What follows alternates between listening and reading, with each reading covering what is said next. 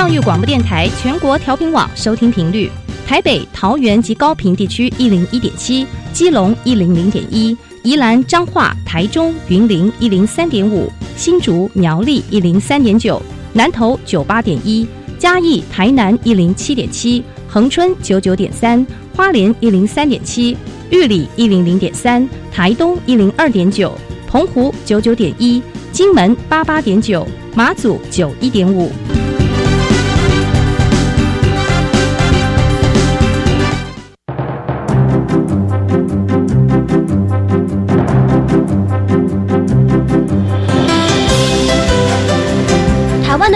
怎么做才能使孩子面对未来的社会呢？当我们期待学习者改变的同时，也期待教师的教学方法跟着改变，家长的观念也一起改变，一起携手协力同行。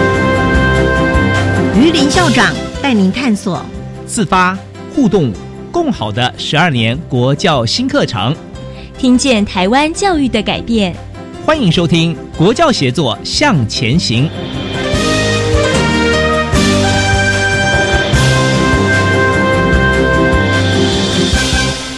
各位听众晚安，现在您所收听的是教育广播电台专为十二年国民基本教育新课程所规划的系列节目。呃，这个节目固定在每星期三晚上六点零五分为您播出。我是节目主持人于林。今天我们所关心的主题呢是新课纲素养导向教学的实践。呃，常听我们这个节目的观众朋友、听众朋友一定知道哈，呃，新课纲素养导向是一个非常呃呃全新的一个观点。尤其呢，我们今天题目定在教学的实践，因为我们认为教学跟评量是一体的两面，所以今天我们把这个题目做这样的界定呢，也是希望为新课纲的发展做一个定位哈。那今天，呃，我们为各位听众邀请到三位来自国家教育研究院的贵宾，现在一一为您介绍。首先为您介绍的是国家教育研究院课程及教学研究中心主任洪永善博士。洪主任，你好。主持人，各位听众，大家好。呃，洪主任是我们这个节目的常客哈，经常会在我们节目里边听到洪主任的声音。是好的。呃，接着为您呃介绍的第二位来宾呢。是我们台北市立大理高中的林春煌老师，林老师目前借调到国教院测评中心担任研究教师。他是呃国立台湾师范大学物理系毕业，也是我们学科中心的老师。林春华老师您好，各位听众大家好。呃，接着为您介绍的贵宾是台北市立景星国中李凤华老师，李凤华老师也一样哈。呃，被我们借调到国教院测评中心的研究教师，啊，李老师是国立台湾师范大学地理系毕业。李老师你好，主持人好，各位听众大家好。呃，今天三位来宾都是我的好朋友哈，呃，所以呃聊起来会特别亲切哈，呃，但是题目呢还是相当相当的嗯重要啊。好，那我想首先呃要替我们所有的呃听众朋友来询问的就是一零八学年度。即将上路的十二年国教新课纲会强调核心素养，那大家都会有一个呃想要了解的，就是什么是核心素养？是对于学校的教育，其实它就是不断的在发展当中。核心素养它是呢奠基在呢现在国中小我们谈基本能力，以及在高中谈很多的核心能力的基础上，我们希望呢现在的孩子其实他未来就是世界的成人。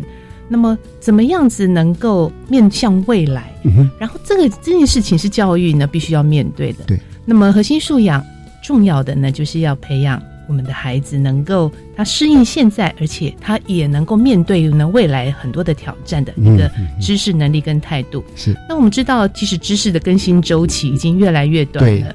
以往我们说，哎呀，这个知识呢，它是为主。所以，只要掌握知识，我几乎呢就掌握关键的竞争力。然而呢，世界的进步跟变化如此之快，所以新的一个课纲提出的核心素养，核心素养呢很重要的，它有三把学习的钥匙。第一把呢，就是怎么样子能够打开钥匙，让学生他想学。第二把钥匙呢，让学生会学。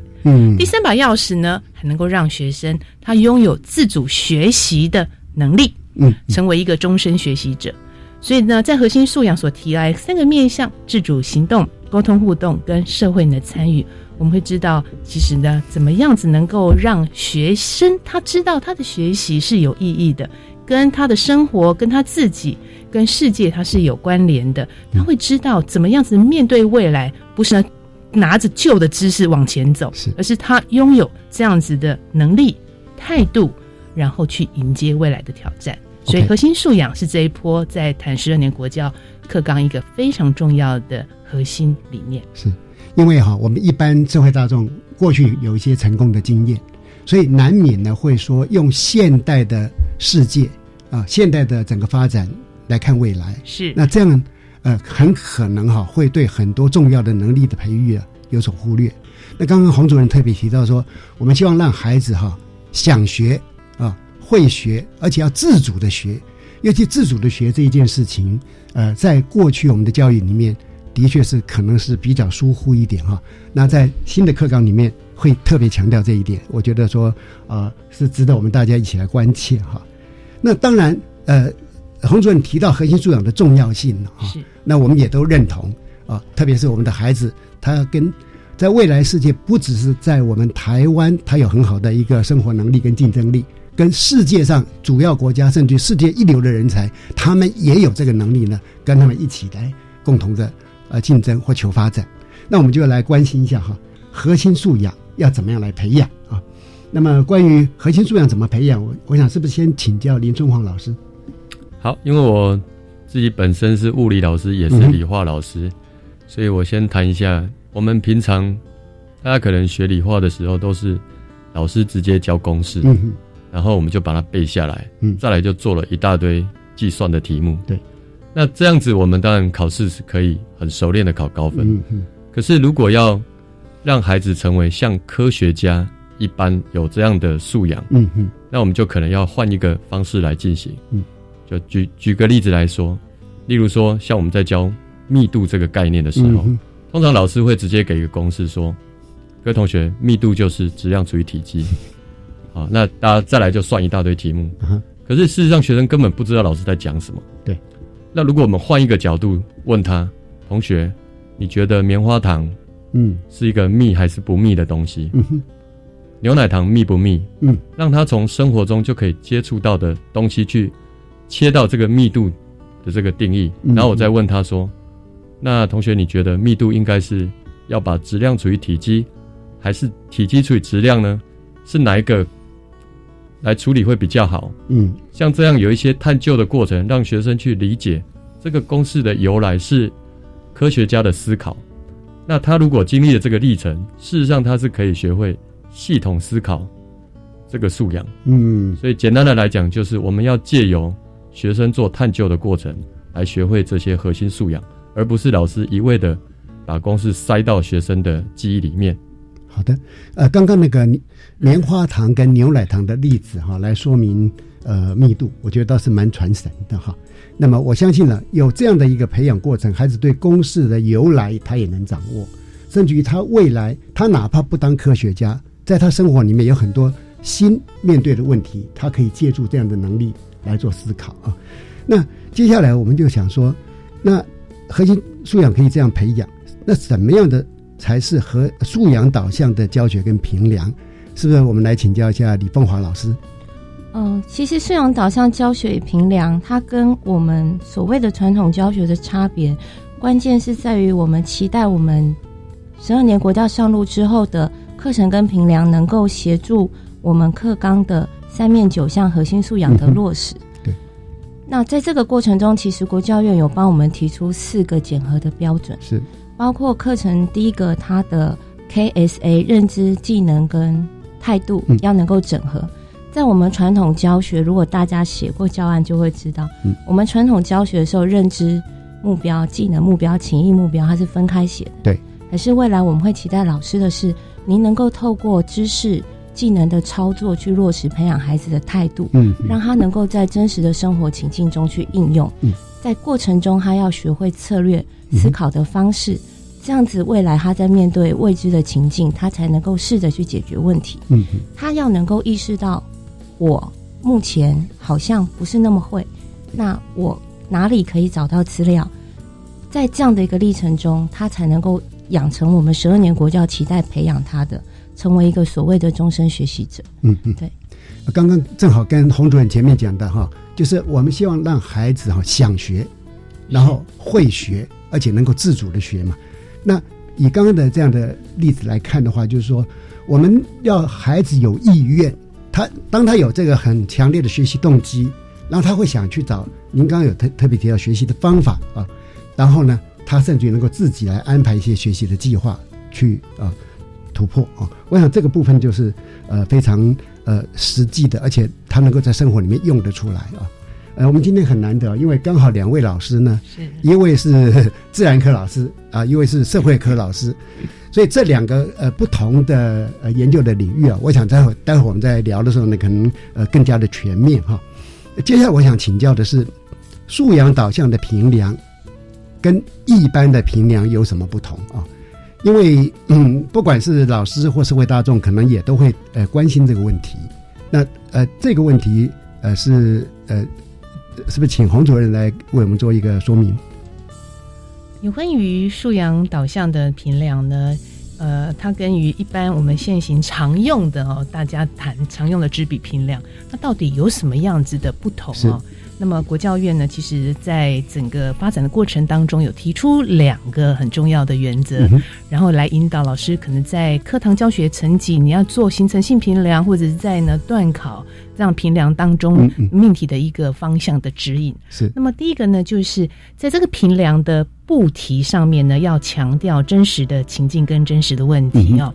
像刚刚春黄老师呢，他在谈那么谈密度的时候，他怎么样结合连接到呢学生他在真实生活情境当中他会遇到的物件或者是呢情境，乃至于呢刚刚这个凤华老师所谈的这种关联性，是让学生知道说，哎，这个学习我熟悉，至少在他的经验之上，他是可触及、可理解的哦。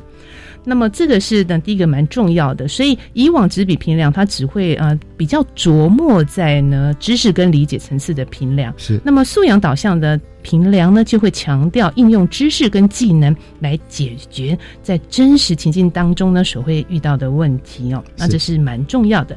那第二个呢，就是评量会强调呢是核心素养。的一个培养，还有呢，每一个领域它的学科的本质呢，跟学科学习的重点。换言之呢，我们在命题的时候呢，一定要看课纲，要对准课纲。对，方向要先是所谓素养导向，就是要导向那个核心素养嘛。是，所以总纲核心素养的落实是透过各领域的核心素养来展现。所以，如果我要来呃社会领域的核心素养，那我就要看社会领域的课纲。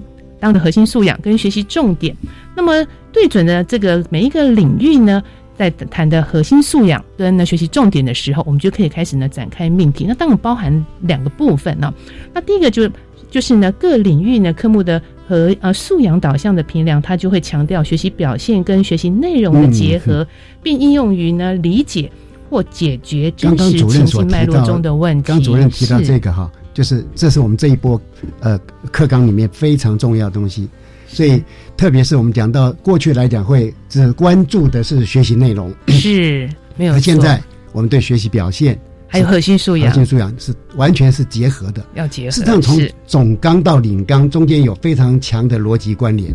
是，刚才谈的两个方向嘛，第一个就是如果是从领域或科目出发的评量，那第二个呢，在谈的是跨领域的部分。那跨领域的核心素养呢，就是呢，如总纲所定义的三面九项的这些呢核心素养。那这些呢核心的素养呢，它怎么样子呢？能够透过在呢跨领域科目的共同核心能力当中，透过我们所选择的这些呢命题的题材，然后呢来进行命题。这也是目前学校很多老师他不只是从他的领域，而且他还要从跨领域的方向呢来进行评量的呃方法呢，跟工具还有命题的一个处理。是因为一般老师或社会大众会一直在想，为什么我们那么。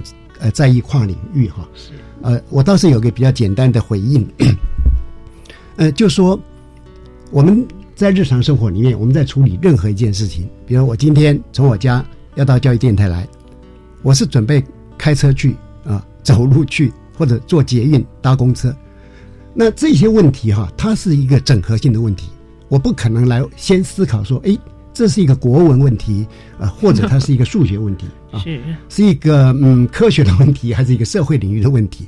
所以，呃，我想说，也许我们我们希望我们的孩子在学校所学的所有的知识内容、技能、态度哈，在未来的生活上都用得出去的话，相信呢就会很支持我们这一波的课纲的一个改革哈。那么，嗯，素养导向。呃，试题呃，平量试题，因为刚刚洪主任已经原则性的做了说明，是不是麻烦两位老师哈，也举一些呃呃简单的例子来帮助我们来做了解？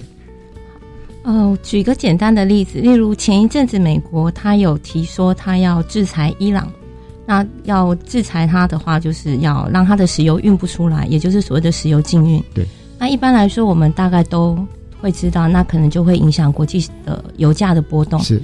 那像这样的一个生活情境，我们如果把它移到东欧与俄罗斯单元的话，我们就会问孩子说：那这样的一个国际事件，对于俄罗斯这个国家的经济会不会产生影响？什么样的影响？那孩子第一个，他必必须要学科专业知识，就是他要知道俄罗斯这个国家本身是一个天然资源很丰富的国家，它是一个蛮重要的产油国，可是它不是属于西亚产油国，它也不是这个 OPEC 产油国，所以对于一个这样的大。大中的独立产油国，这样的一个经济制裁会有对它产生什么影响？这个是真实生活情境，而的确也会影响到我们的生活，因为台湾的大部分的物资都是透过国外进来的，那油价的波动肯定会影响我们的生活物价，所以这就是一个很真实的孩子可以去理解的。嗯，这个例子很好，因为下次呃坐爸爸的车去加油的时候，他会有感觉了。对，哎，为什么突然现在油价变得比较贵？啊，或者哎，突然油价又下跌了。其实有很多类似刚刚讲的那种国际因素。是，刚刚凤华讲的例子啊，相当的有意义哦。第一个就是因为是社会领域，他充分掌握社会的脉动，嗯，所以老师在取材的时候，会从那相关的一个社会或世界的议题来进入学习的一个状态啊。但是重要的，其实呢，凤华在谈的，到底要我的评量，其实它是评量更高的一个呢层次的这个能力，包含到呢学生他要理解呢，到底国际之间的国跟国的那个关系，那种关联，它怎么样子会影响到呢我们的生活？那这是更高层次的一个呢学习跟评量的目的。所以呢，这个不止在评评知识，我我懂了没？更重要的是要理解。对那种关联性。好的，刚刚我们听了一个嗯社会领域方面的一个例子哈，是不是麻烦呃林春华老师也举一个自然领域方面的例子？好，我就从刚刚的棉花糖再回来谈啊。刚才我们说棉花糖的密度是，我们要让学生去探究，去量出它的质量跟体积。那它有多重？它的质量其实蛮容易量的，只要放在电子秤就可以量了。可是它的体积，大家想一下，棉花糖，它是一个，诶圆柱形，有点弯弯的形状。对，那它该怎么量呢？嗯，其实这个又牵扯到跨领域到数学的的知识了，因为它可能需要学圆柱形的体积怎么怎么算。嗯，或者是甚至他拿剪刀去把棉花糖剪成正立方体，嗯哼，他才有办法做测量。嗯嗯，好，所以。在测量过程其实是有很多的问题，是。那我们在看学生做这些事的时候，我们就大概可以掌握到，有些学生做的还不错，嗯嗯，有些学生做的不太好。那我的题目就会设定在考出他好跟比较不好的分别，嗯，这个就是我们在形成性平量的一个测量。是是。那如果，诶做完了这个实验之后，到了生活的应用，我可能就会这样问他。你在吃火锅之前，嗯，哪些是可以直接丢进去？嗯，哪些是不行？嗯，因为可能密度比较大的，你就永远再也找不到它，它沉在下面。嗯，所以你就需要使用密度来处理这些问题。嗯嗯，呃，这样以后吃火锅的时候会更加的科学意味哈，更加有趣。嗯，需要拿一个那个捞的有没有？嗯，我们把那些鹅啊都放在那个捞的里面。是。才不会找不到，这样我们的孩子就知道说哦，为什么火锅店有一个那样的捞的工具，它是有道理的。是，呃，请洪主任。自然科学这一波新课纲很强调的就是要探究跟实做。其实呢，刚才谈到的这个棉花糖在谈密度测量测的问题啊，它是一个非常棒的一个例子。所以它结合了教学跟评量，它两者之间它是在一起去看的。那么这个探究的能力，尤其在自然科学，然后它是非常重要的。那到底怎么样子才可以评出那个探究的那个能力？跟他从实作当中到底要培养是怎么样子能力？那透过教跟评怎么样评？其实春黄老师呢，待会也可以跟大家呢来进行进一步的一个分享。是，所以老师平常教学，如果能够把整个大的观念哈。它是一个系统性的来让孩子理解，而不是变成一个支离破碎的东西。是，呃，这样的话，孩子在未来越大型、越大规模、范范围越大的考试里面，他会越有这样的应变能力哈。我想这样好？呃，社会大众，我还帮他们问几个问题哈。因为素养导向评量一定对我们民众来讲有很多疑问哈，我就带他们来提问啊，请呃三位来为我们呃做一个解解惑哈。第一个呢，就是我们在推养推广这个素养导向的评量后，那个纸笔测验里面的考试题目啊，是不是就不再考一些基本知识跟能力？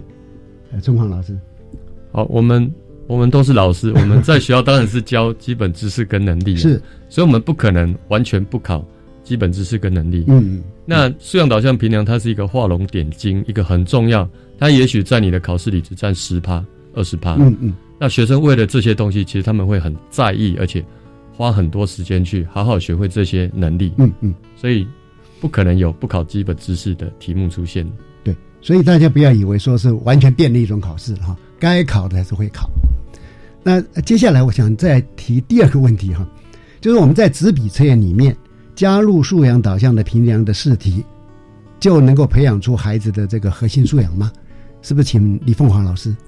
呃，我们刚刚有提到国教院提到的素养导向教学及评量的四个原则，第一个原则就是那个学习里面他的认知、技能、态度是必须要整合的。嗯哼。那我们现在谈的纸笔测验，它会可能比较偏认知，但是老师们别忘了，在您的教学跟评量过程中，您还是要去注意孩子的技能跟态度的发展。所以，其实形成性评量也是很重要的。对。呃，举个例子来说，比如说我们的北美洲单元，我们一定会提到美国、加拿大、墨西哥有一个北美自由贸易协定，对，因为那是他们区域发展的一个重要的协定。但是今年 十一月，它被改了，好废除了，改成了美墨加贸易协定。课本并没有这个新的知识。对，那老师可能你会补新的知识给孩子，跟孩子说要。被以后要叫美墨加贸易协定，但是老师，如果您给孩子这两个贸易协定的差异的比较资料，让孩子去阅读观察，为什么他要改？去思考美国在这个过程中他的动机、他的立场是什么？那么您的教学跟评量就不会只有认知，对，会包括资料的判读，那个技能会进来。再来，一个国家怎么在？国际经济体系里面去维持国家的经济利益，那样的一个情谊态度会进来，所以基本上我们不会说只有纸笔测验做素养导向评量就可以培养核心素养。对，请老师在您的教学跟评量全方面都要做。嗯，呃，像我们现在这么重视国际化哈，像刚刚风华老师讲的，在那样的课程的介绍里面，在教学当中，孩子他所培养的是宏观的国际视野。甚至于未来碰到一些更特殊的一些国际案例，他有能力去做一个主动的解读哈，那就又回到了说我们这一波课纲，希望孩子他在学校里边所学的知识，却能够在真实生活情境里面能够用得到、用得出去，甚至于说，呃，因为这样子培养了他未来能够有自主学习的一些能力。好的，呃，我们还有很多问题要继续请教三位来宾。我们先听一段音乐之后呢再来继续跟三位来聊聊。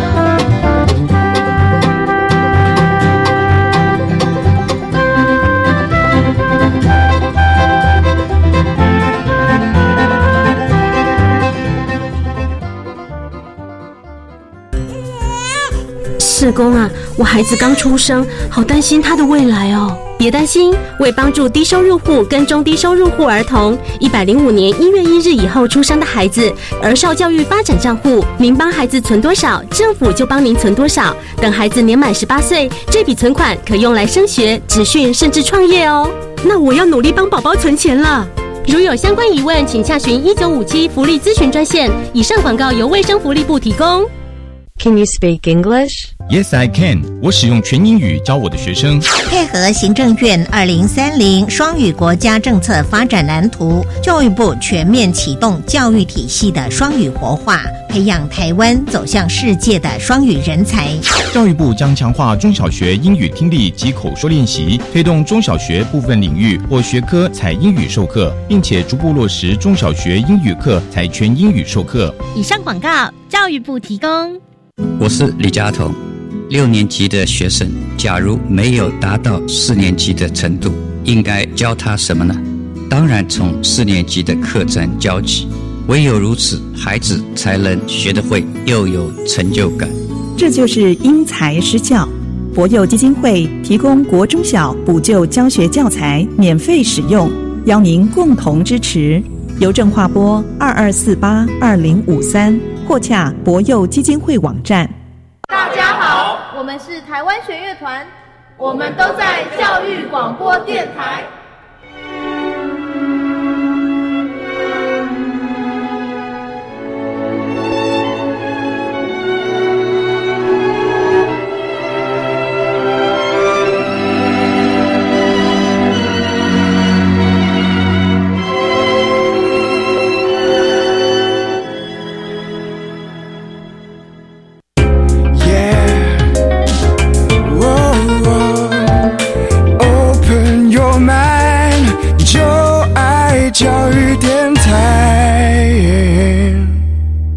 呃，各位听众晚安。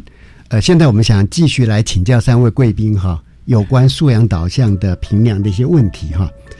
呃，因为刚刚洪主任有提到说，在这个素养导向里边，我们会强调真实情境的应用嘛。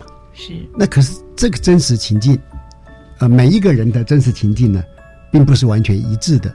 那这样的话，我们要怎么样界定哈？呃，是不是也请林春红老师来为我们解惑？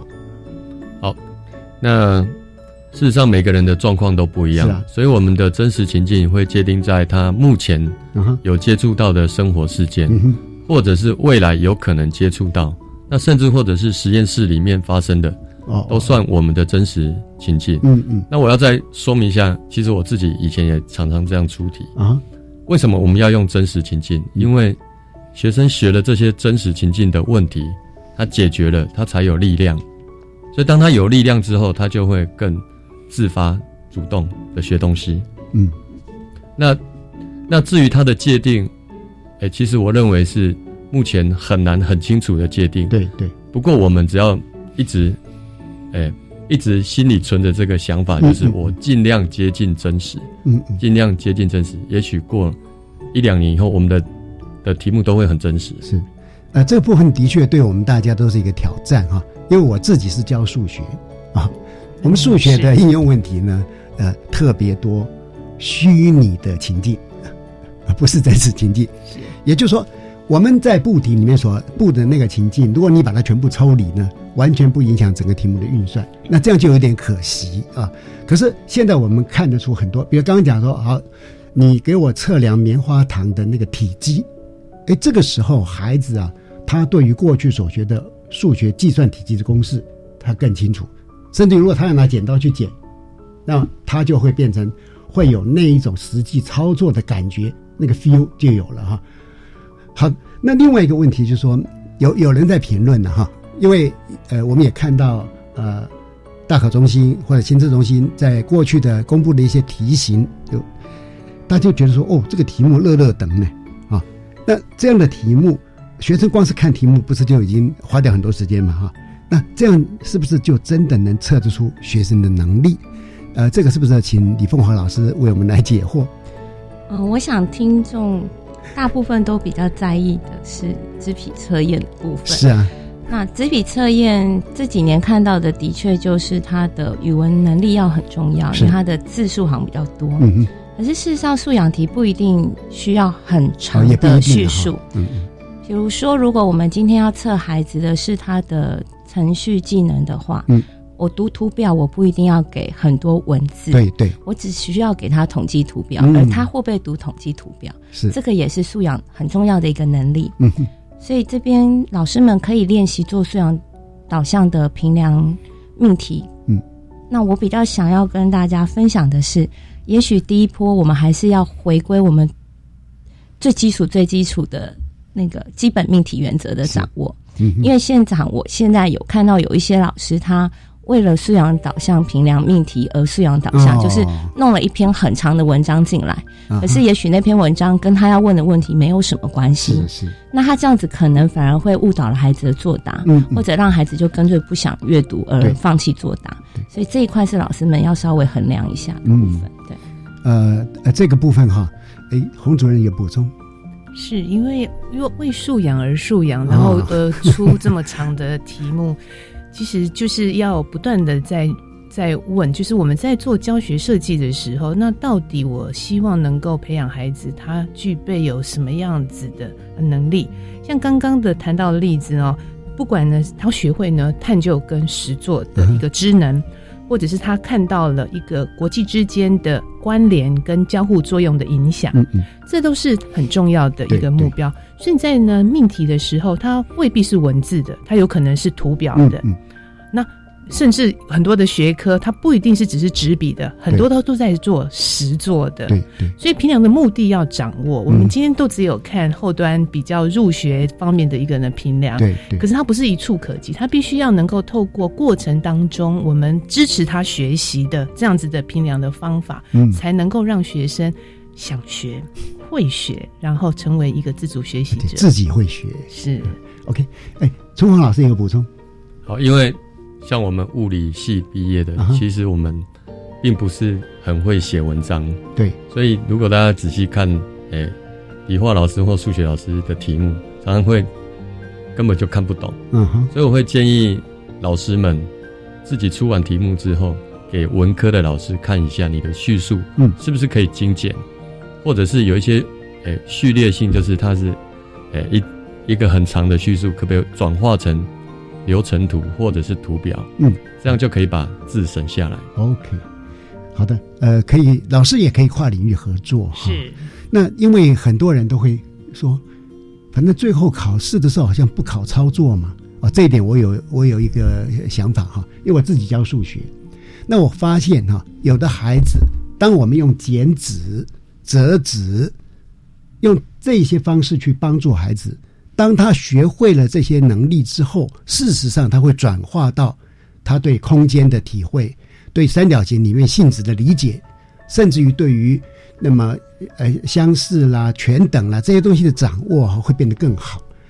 呃，过去我们的想法是过度的单一直线，就是我要考这个题目，我就反复去练填鸭教学。可事实上呢，呃，可能效果不见得有那么好。如果你能够用周边的。各种多元的刺激，不同的思维，帮助孩子从各种方式来形成这样的一个运算能力跟概念啊，啊，对他的帮助会更大啊。好的，呃，因为我们刚刚对素养导向的整个问题啊，大大致上哈，呃，我们听众会厘清。那我现在要再深度来问哈，呃，就是针对素养导向教学评量的实践啊，我们希望说，是不是已经有实际发展出来的例子，可以让我们听众朋友能够更了解？是不是还是一样？先请，呃，我们社会领域的代表李凤华老师。基本上，我们现在在进行的课程，只要能够搭配我们的。领纲，嗯，这点我要很强调，老师们务必要读领纲。嗯，您一定要读领纲，才能理解我们十二年国教课程跟所谓的九贯课程的差异在哪里。对对。那在这样的过程中，您才能够顺利的把您原来的教学做适度的调整。它不是整个换新，它是做调整。对。尤其是学习表现那个部分，要放进课程里。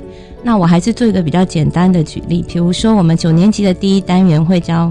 西亚与中亚，那讲到西亚，一定讲到 OPEC 产油国这件事。那国际的情势变动一定会影响油价，刚刚也有提到。对。那以我们学校这一次教学的发展的事例里面，我们就是把美国制裁伊朗这个新闻时事纳进我们的课程的情境脉络中。嗯。那在段考的时候，我们就命了一个题目，就是美国总统要求 OPEC，嗯，不能够让国际油价飙涨，因为他制裁伊朗，国际油价会飙涨，国际油价飙涨，大家会骂美国。对，所以他就要求 OPEC 要配合他，嗯，不能让油价飙涨，不增长。那我们在课程中就问孩子说，那 OPEC 应该怎么做？对，才能够去符合美国的要求，不要让油价飙油价飙涨。嗯，第二个问题。你是 OPEC 的国家，你会听美国的指令做事吗？对。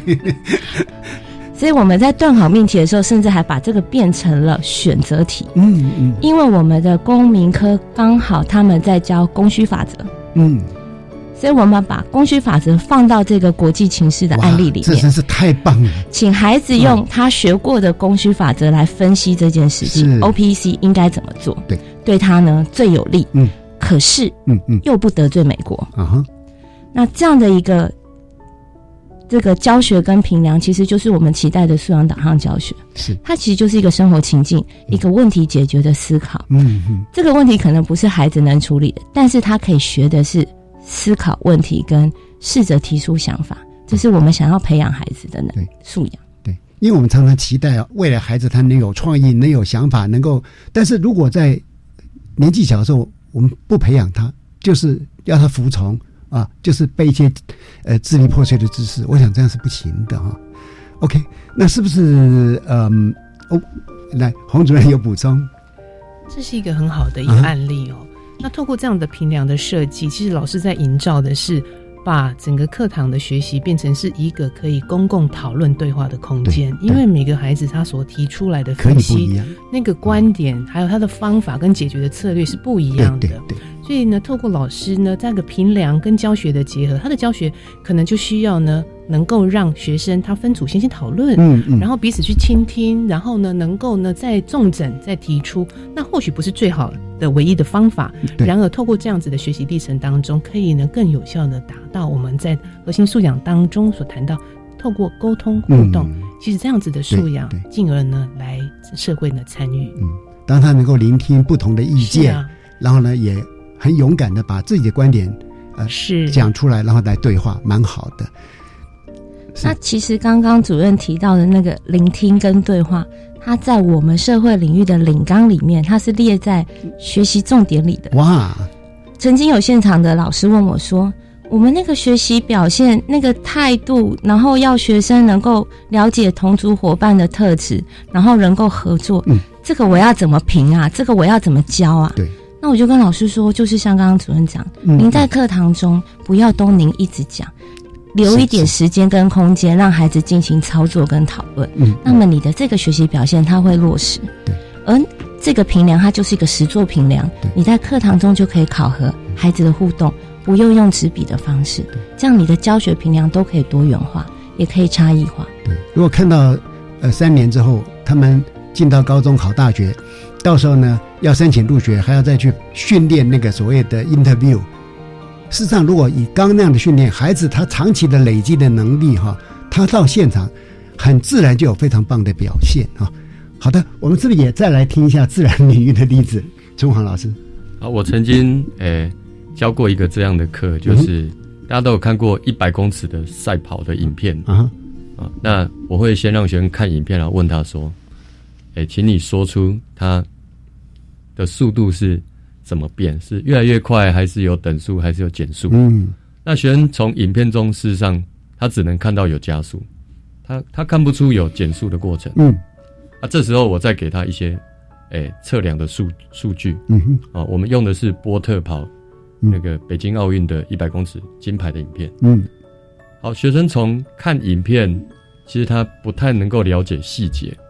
可是，如果我给他数字之后，嗯，他就可以针对这些数字做分析，嗯，好，那我我考他的是，请你把这些数字画成图表，嗯，当他看完这个图表的线之后，他就可以很清楚的说出，就可以判断了，判断出越来越快，中间有一段过程，最后面居然还有减速的过程。嗯哼，这个是非常有趣的。为什么它后面要减速？嗯，你从影片中是看不出来。对，可是你如果分析数据，就分析得出来。嗯，那我的考题其实很简单，请他画图。嗯，这个就是我们科学的表达。嗯，哦，画图。我们我们很多老师教学生看图，看了一百个图。嗯，啊，学生 always 都一直在看图，没有一次画图。嗯，那现在我们把画图变成题目，就是素养导向的命题。嗯，这个刚好跟我们的数学课哈有异曲同工之妙。在教学生证明题的时候，我们传统上就是老师把整个题目给他，已知给你，求证给你。那事实上，如果让孩子连图都开始自己绘制的时候，他在绘图的过程当中，已经不断的在培养他的能力。啊，刚刚林中华老师刚举的例子还蛮蛮吻合的哈。是。嗯，那呃，洪主任这边有补充吗？刚刚中华老师呢，他在嗯。说了一个很重要的重点，就是我们怎么样子让学生，其实包含老师啊，哈，就是把我们想要表达的观点，能够透过不同的形式表达出来。以往呢，在纸笔的评量当中，可能啊文字啊数字它是为主要嘛。然而，我们知道，在多元表征的世界里面呢，不管是呢你从听的音乐，或者是你从呢图像的表达上面，其实它可以更创造不同理解的空间，那更可能性哦。所以呢，素养导向的一个呢评量，其实在不同的领域呢，其实它可以互相对话、互相学习，怎么样子呢？在不同领域当中找到养分来滋养。那到底素养导向的教跟评可以怎么样来进行？所以蛮鼓励，就是学校老师真的是不止在领域的对话，可以跨领域对话。好的，呃，因为今天难得请到洪主任哈，我要再替老师跟家长请教您，就是国教院呢，针对素养导向的教学与评量，有没有一些相关资源？那如果有，我们应该到哪去找？是，有关于在课纲素养导向的教学跟评量，我们建制了在。只要大家从国教院的首页进入，就可以看到呢十二年国教课纲的专区。在这个专区里面呢，我们有呃公布了。教育部已经公布的课纲之外呢，我们还有提供，不管是大家呢所想要了解那领域到底它是什么内涵，所以我们有发展了课程手册哇，然后我们也有呢发展各领域的教材教学的模组，嗯嗯，然后也有呢提供在学校国小、国中、高中在实践新课纲的呢案例，嗯嗯，那同时呢也有提供呢在呃评量上面的。很多若干的范例是，还有原则，对，所以这些的一个资源呢，我们会陆陆续续的，只要开发完成，我们就会呢放到网站上呢，供大家来参考使用。呃，是不是这样？好，我再进一步来呃请教您。假设我是一个学科老师，因为国教院现在的资源相当的丰沛，非常的繁多嘛。是。那如果说最低最低限度哈，我身为一个学科老师。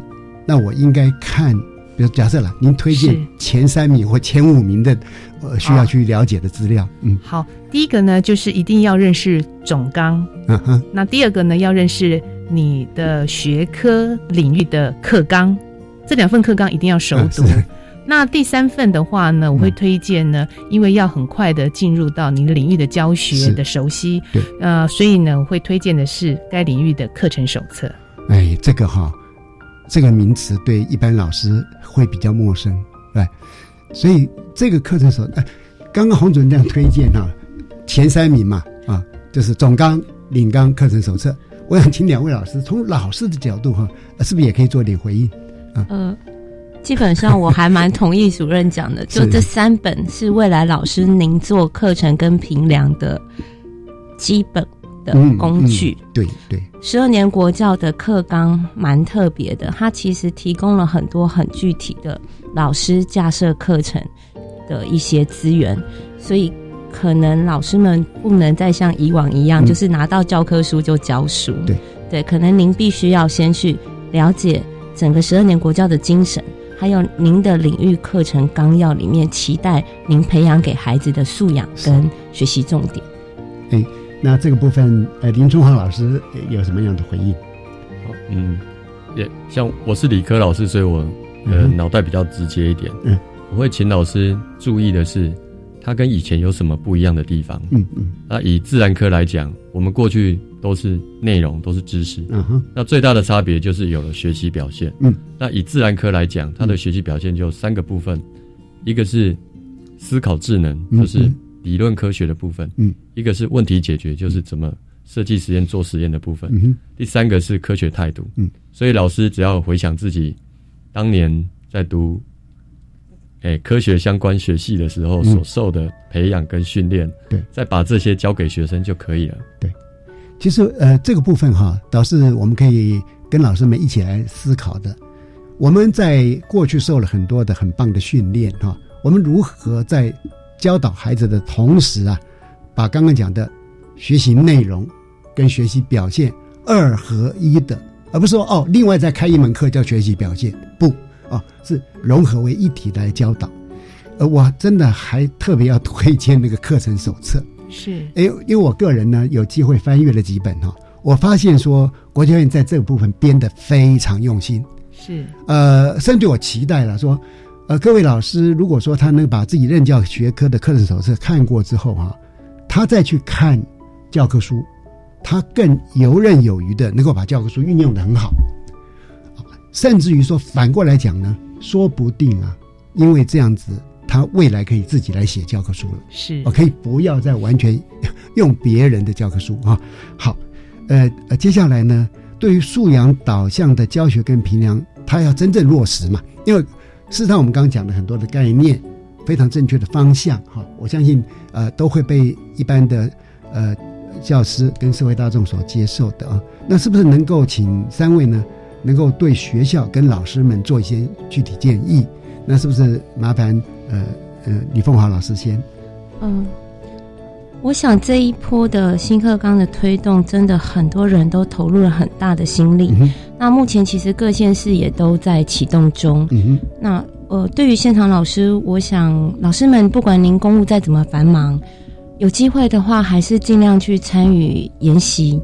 透过研习，您可以比较快速的去理解我们的新课纲，对它的重点。对，那在校内的话，我也蛮推荐老师们可以进行课程公备，还有像刚刚永善主任讲的跨科跟跨领域公备，因为我们的课程除了有固定课程，还有一块很重要的是校定课程，也就是弹性课程。对对，那块也是需要透过跨科跟跨领域的对话。嗯，所以这一块是老师们。在明年即将上路之前，可以帮自己做好的准备。嗯，好的，呃，是不是也请林春华老师给我们一些建议？好，在教学的部分，我会建议老师不要全部都讲述式教学。嗯，可以参考，也许有人诶研发了一些小小的模组，嗯，那可能是五分钟或十分钟，嗯，你就把这五分钟的模组放到课堂上，让学生主动去做探究。嗯，一方面，其实老师上课。也会比较轻松一点，因为你不用讲满四十五分钟。第二个是评量的部分，我会建议老师可以试着开始出一些非选题。嗯，因为现在其实大部分可能都是全部都选择题。对。可是如果你慢慢开始出个两三题非选题，你真的会看到每个学生不同的表现。对。那师生互动其实也会更好。嗯嗯。那给学校的建议，我会建议学校在统一命题的部分可以稍微的松绑。嗯哼。诶，现在大部分都是全校用同一份题目，也许可以开放每个老师有百分之二十是不一样的，他各自命二十趴的自己教的东西。对，那慢慢的松绑，这样子素养题才会越来越多。嗯，刚刚那个渐进式的处法呃处理方式，我觉得蛮好的哈。那么李凤华老师特别提到，嗯，鼓励老师们去参加研习进修啊，因为一般的时候。很多老师他们很认真，很关心孩子，他就舍不得花时间去研习进修。呃，这让我想起那个故事嘛，就是一个樵夫，他的斧斧头啊已经没有那么锐利了嘛。那有人就会问他说：“哎，你为什么不找个时间把它磨一下，磨得更利？那对你工作更有效率嘛？”他说：“因为我斧头很不利，对我要砍这些树要花很多时间。”那我哪有时间去磨斧头嘛？哈，我们是不是就会陷入这样的一个迷失当中 啊？所以事实上呢，我们还鼓励老师一方面哈，呃，找时间把我们的虎头磨得更加的锐利，这样可能对我们的孩子帮助会更大。孩子站在我们的肩膀上来看整个世界啊。哎，好的。那么呃，因为啊，我知道三位在这一段时间已经哈对于整个新课纲的参与，不管是深度、广度，甚至于说呃说涵跨的面积啊，是从台从基隆、台北一路到中南部都参与过啊。所以是不是呃也借着今天这个机会，呃，请三位来宾就素养导向的教学评量，或者说您参与一零八课纲的一些体会哈，来跟我们做一点分享。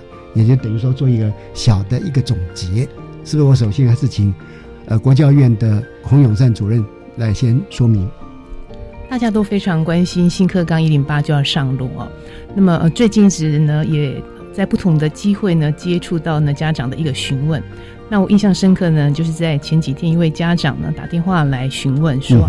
怎么办？怎么办？我的孩子呢？只有国小二年级，新课纲这么好，可是我们都在用旧的课本，是这样子不公平。嗯嗯，我们可以一起做吗？对对。所以，嗯，这件事情呢，哈，就是其实我告诉家家长了一个概念，就是教科书呢，事实上它是一个文本文本教学的一个资源而已啊。但是呢，随着新课纲的实施呢，我也诚挚的呢邀请了所有的教育伙伴呢，就是。Let's do it，找到伙伴是就是去做啊。嗯嗯。如果呢，我的孩子我教学的是二年级到六年级，可能还用不到呢新课纲，可是我可以用素养导向的教学评量这样子一个的原则。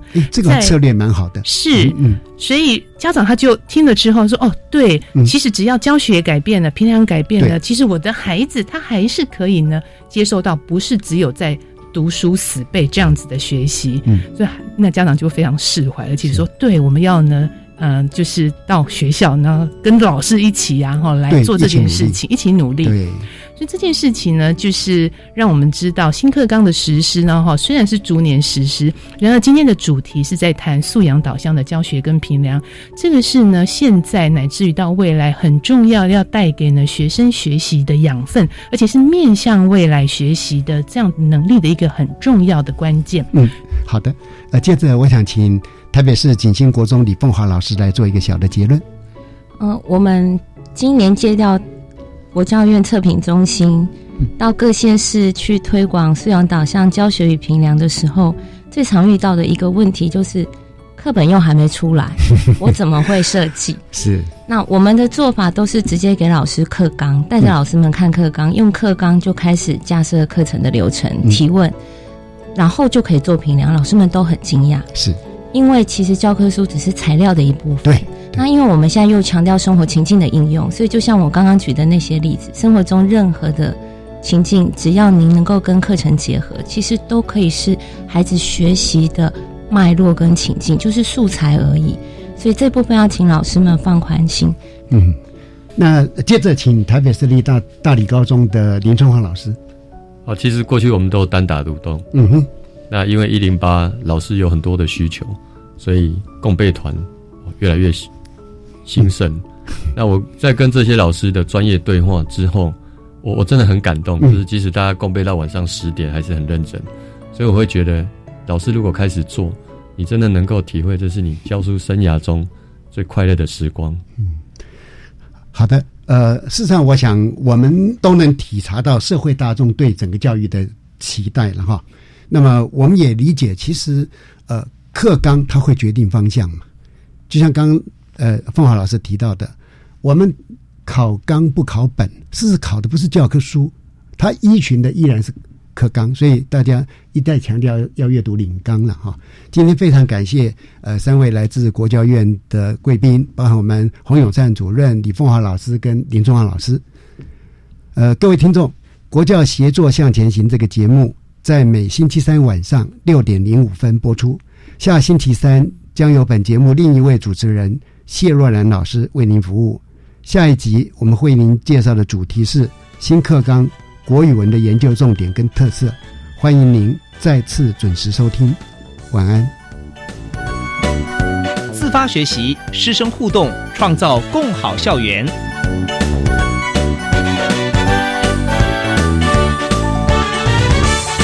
国教协作向前行节目由教育部提供。